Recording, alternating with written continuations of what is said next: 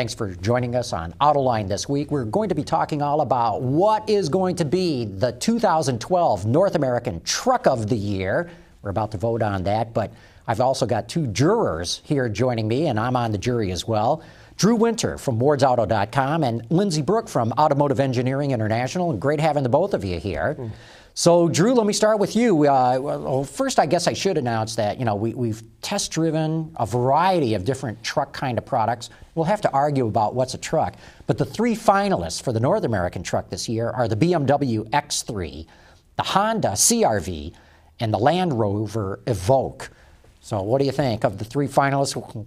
Start off with anyone. That, well, I'll start you off with the BMW X3. Well, uh, it's, a, it's a strong product, but it's, to me, it was still very evolutionary.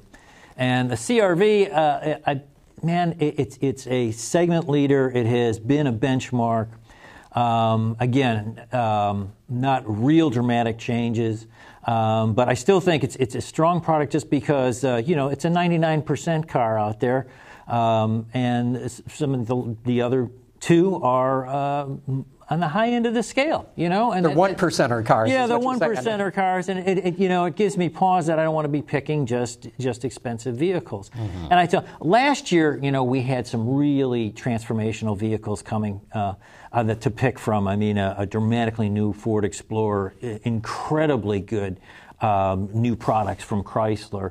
And so a little tougher to pick this year because the cars were a little less dramatic in, in, in most cases. So, mm-hmm. uh, but you know, when I look at the three now, certainly the one that stands out, uh, you know, just from the look standpoint, is certainly the Evoque. I mean, it just uh, that, that just knocks your eyes out. Yeah. Lindsay, how do you see these three finalists? Well, it's interesting. You know, this is the first year that I can remember that we don't have a traditional trucky truck. Like a pickup. Uh, like, like a pickup, either a full frame, you know, truck based SUV or a, an open bed carrying vehicle like a pickup truck. So it's really forced the jury, as Drew knows very well, uh, to look at uh, this whole crossover thing what the definition of a crossover is. Uh, I don't think the public really knows. I think we do as automotive journalists.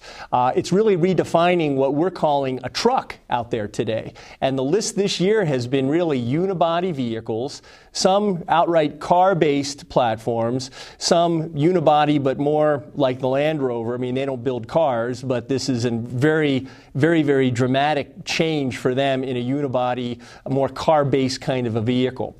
Uh, my own natural gyroscope always tends towards more affordable, quote, vehicles. Um, so when I see the X3, uh, which goes up to what about 40 grand from low 30s to 40s, and then the Evoque as much more expensive than that, uh, you know, I'm kind of outside my comfort zone in terms of picking a top three. But uh, all these three were in my top four, believe it or not. So. Mm.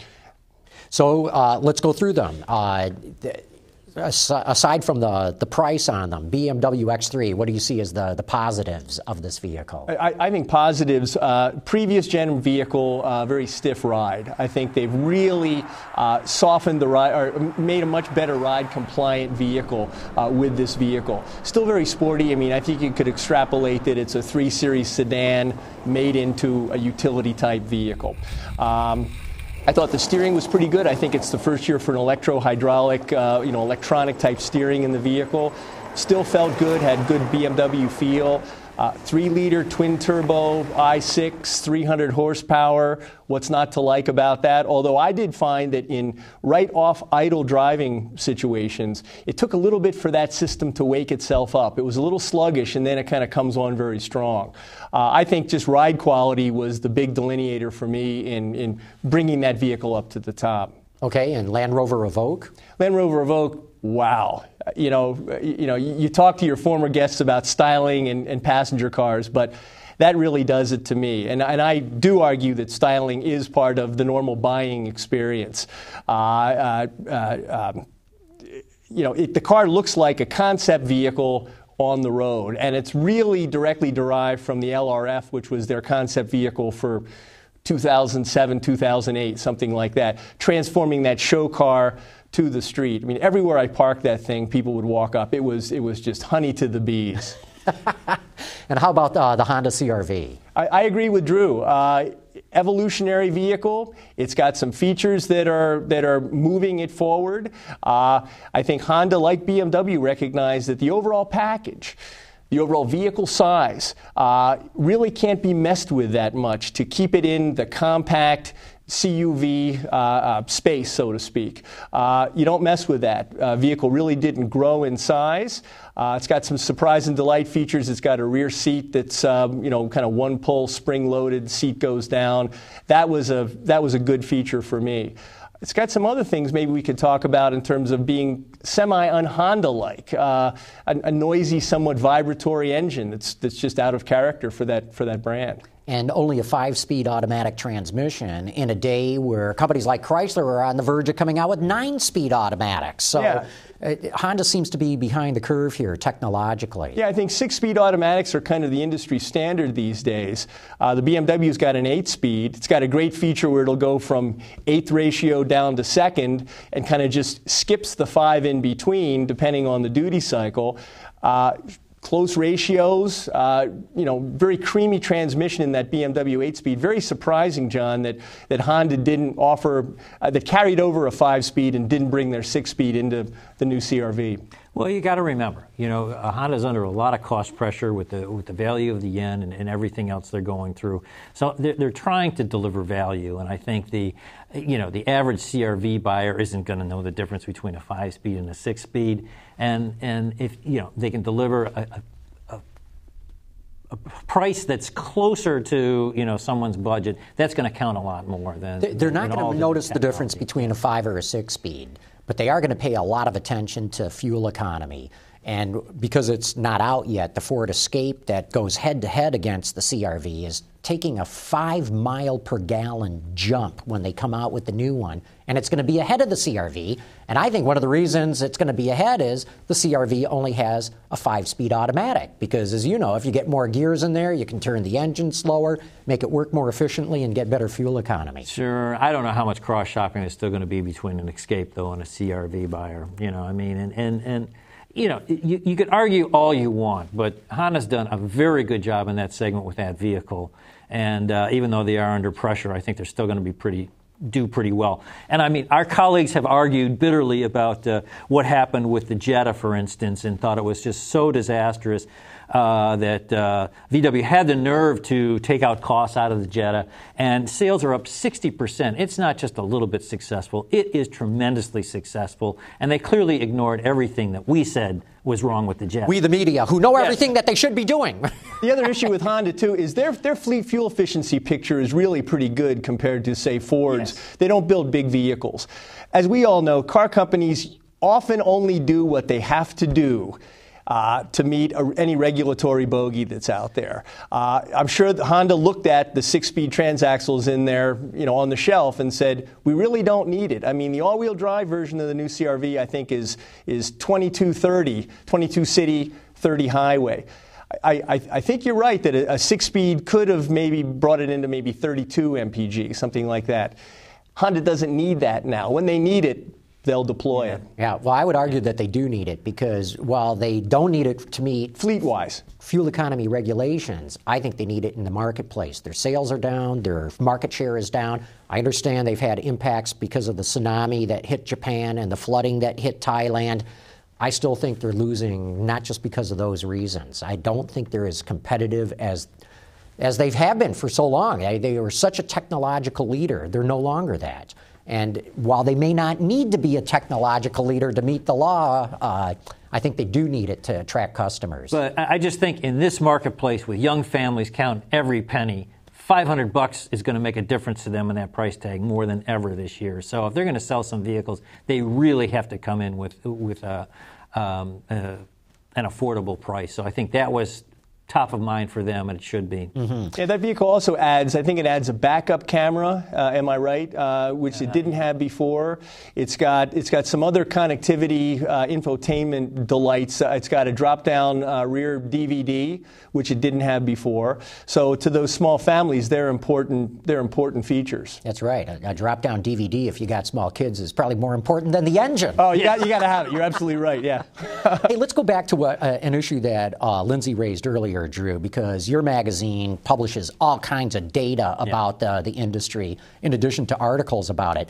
But this concept of segmentation. Yes. How do you segment what's a car, what's a truck, what's a crossover, what's a sport utility vehicle? We have had huge arguments as a jury this year because, yeah, if you look at a, a Honda CRV, a Range Rover, Evoque, or a, a BMW X3, uh, are they really trucks?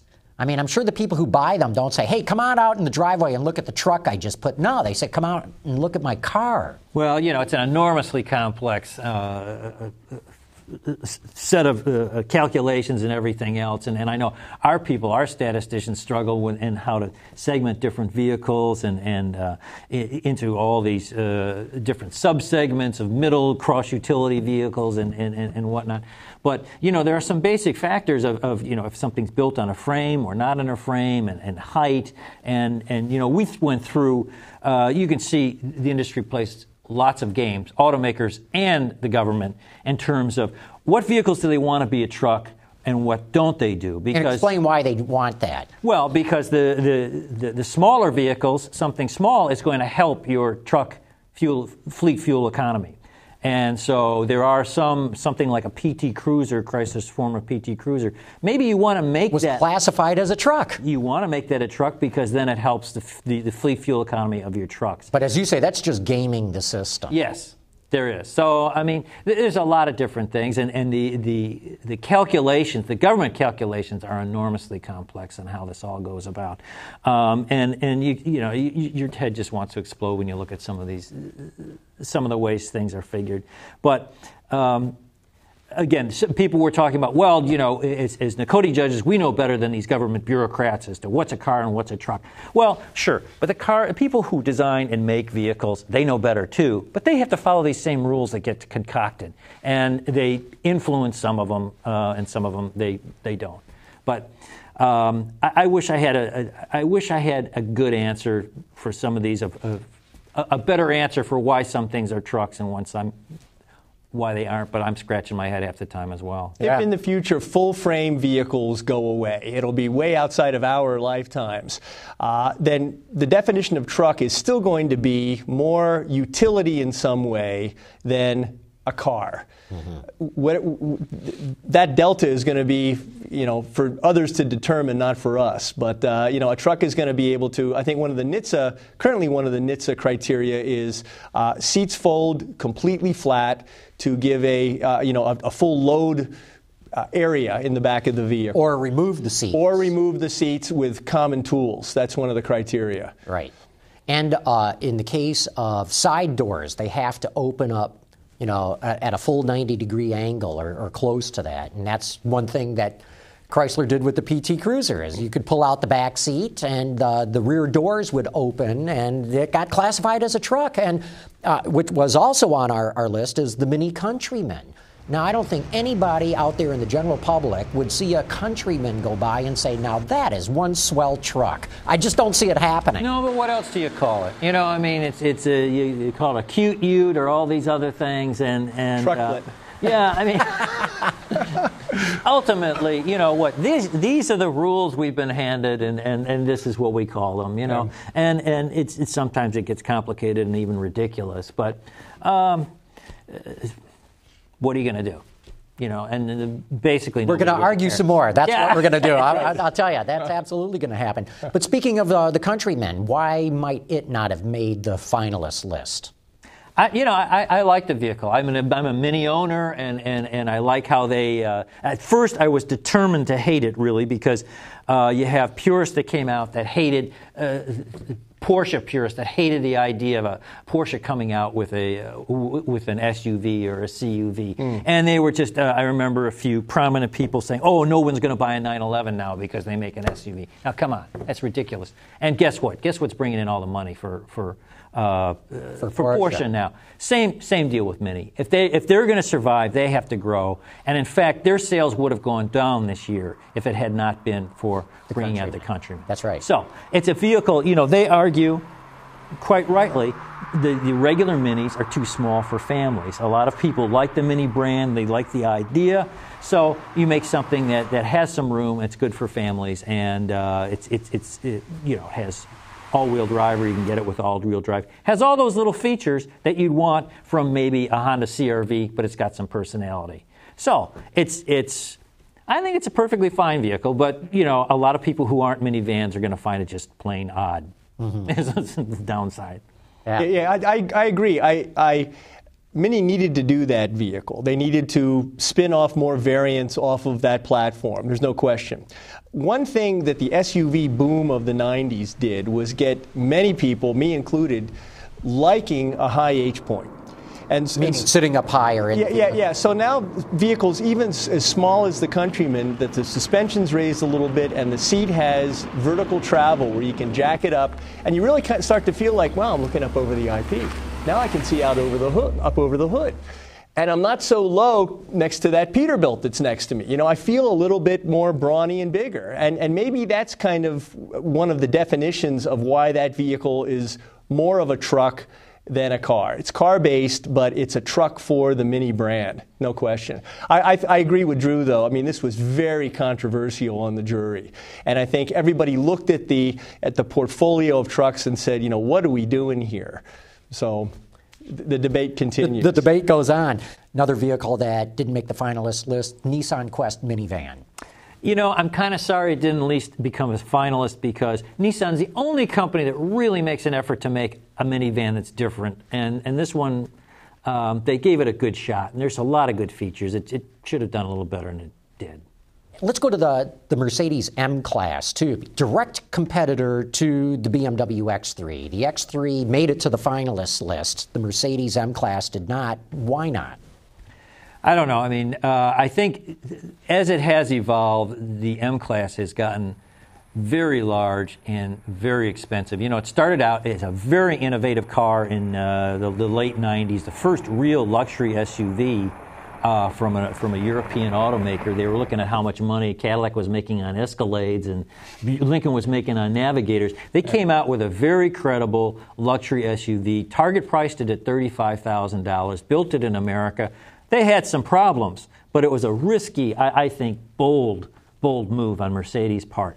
Now, what they've done, like automakers always do, is they just take it and they make it bigger and add more features, and it gets more bloated and heavier. And, and the newest M class is it's very nice. I mean, I, I uh, and I drove one with a diesel engine that had, you know. Tons of torque and, and was very pleasant to drive, but our tester was sixty-eight thousand dollars, mm. and I think the, the price tag, I think the size, the weight, and just the overall sort of excessiveness of, of where the M class has kind of gone has kind of took it out the, took it out of the running.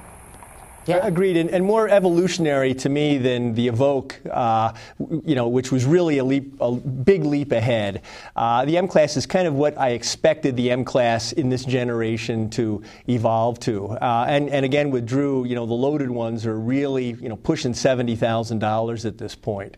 Um, so you know, if you're going to vote and you're looking at say Evoque, and really M class is more of a X5 competitor than an X3 competitor, even though, as we mentioned before, X X3 has been moved up a little closer to X5. Uh, it's really more of you know the, competing against the bigger BMW. I love the M class. I thought it was terrific, but you know when I try to figure out well why did the X3 make the finalist list and not the M? The M is just a very nice replacement for what was out there. Agree. The 3, the X3 BMW, I thought really took that whole package up a notch. So while there's nothing wrong with the Mercedes, it's a very nice vehicle. I thought BMW made more change, really stepped it up uh, with the X3. Well, it's an, go ahead, Drew. Well, again, when you and we're talking about truck of the year here. So what I mean, we want something that really, to me, again, represents something significant that went on in the marketplace, was going on, something that is influential. And fine, this one is it's expensive, it's low volume, it's it, but but I think the the design is so dramatic that it just, uh, I think when people saw it, it, it takes your breath away and you can't believe that it's a production vehicle. That is suddenly telling people that in this segment here now, this notoriously boring segment of, of cross utility vehicles and family movers, that, hey, you know what? Design can play a role and they got serious. Somebody made, somebody put their job on their line, or a number of people put their jobs on the line when they looked at that car and said, okay, we're going to stick with this concept car design. I don't care you know. And if it doesn't fly, I'll probably get fired, but I'm going to do it. And I, I like that. I think we should reward that kind of thinking. Well, I, I think you got to credit Gerry McGovern. This, to me, is the best design he's hit in his career. You know, former Ford designer, did some interesting concepts. I mean, this is really putting his production stamp on a vehicle uh, that also, the pro- product planners were bold in saying the first compact utility to have both a three door body style and a five door yeah. body style. Yeah. Uh, so it kind of breaks the segment in that regard, too. I found the coupe to be, you know, a, a, real magnet in terms of attracting people, much less practical than the five door. You know, with kids, you know, again, it's push the front seats forward, try to squeeze people in the back. Ingress egress is really compromised. But wow, what a styling statement. I mean, really like driving a concept car down the street. That, and, and, you know, automakers talk so much about making vehicles that people want to drive rather than what they need to drive. You want to drive that car, you want to buy it. And That's a great point. That, that, that, explains it in a nutshell right there. People do want to be inside that car. Yeah. They really do, just because of the way it looks. Now, they another, want to be seen in that. Another thing, too, is Land Rover has this go anywhere safari background, you know, the British Jeep, uh, really heritage. And this is the first vehicle, you know, Range Rovers have always been able to be as, as capable on road as off road. That's clear. Uh, this is really more biased, I felt, to pavement, although I did take it off road a couple couple times. It's got a speed adjustable hill descent control, which I thought was really a cool factor.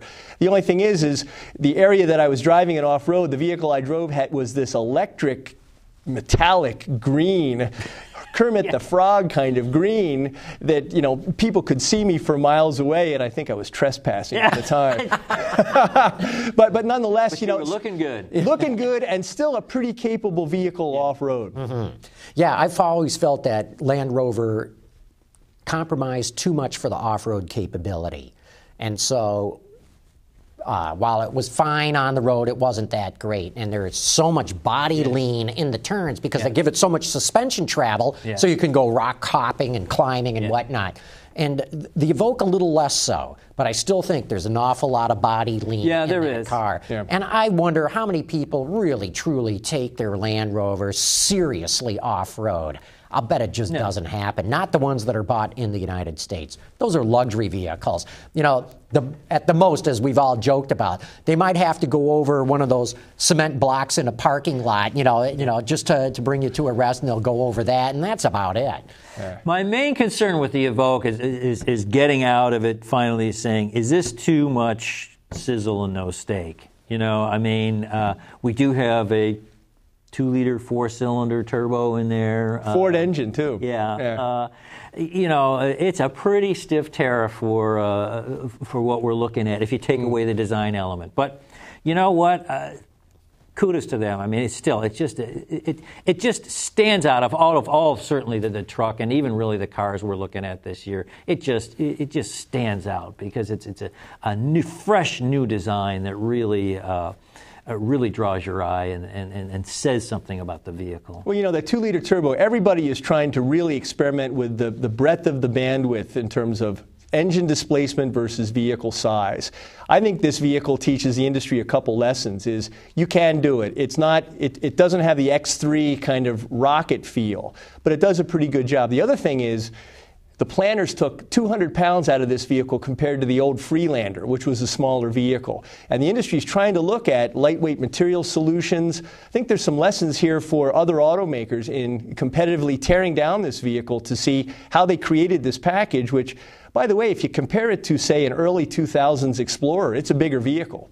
You know, and it's 200 pounds less than the old Freelander, which looks smaller. So we'll have to see. I agree with you. We are going to see a change with this uh, small four turbo in the Evoque or even in the Ford F 150 pickup, the, the EcoBoost V6, outselling the V8. Right. I mean, it's unbelievable in a, in a sense. Or I don't know if it's outselling it, but it's selling way more than they ever thought that it would be. So I agree. We're going to see a big change in trucks in this decade. Yeah. But, but now comes the, the fun part where I want to put you guys on the step, uh, on, the, on the spot. And Drew, I'm going to start with you. The three finalists are the BMW X3, the Honda CRV, and the Land Rover Evoque. Which one do you think the jury is going to choose as car of the tree? Eric, not what one you would choose. Yeah. What do you think the jury's going to choose? I still think it's going to be the Evoque. Okay, Lindsay, what do you think? It's I agree. I agree. I think this is going to be a bold move by the jury, but I think it's undeniable. well, you guys might be persuading me. I was going to say the BMW X3, but now that I hear you guys, I, I guess I'll cave to peer pressure and say it'll be the Evoque as well. Well, you know, Drew had mentioned earlier, I mean, there is kind of an industry element to this North American Car and Truck of the Year.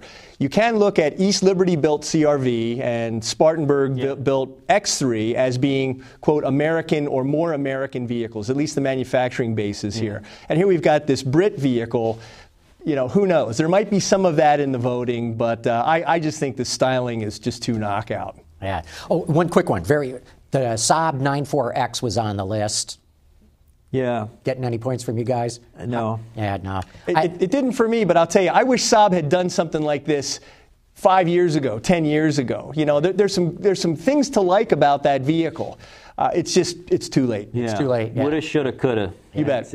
Hey, uh, Drew Winter from wardsauto.com, thanks so much for coming on Autoline. Lindsay Brooke with Automotive Engineering International. Great having the both of you here. We're going to be arguing about this for some time to come, but enough arguing for this show. Thanks, folks, for having tuned in.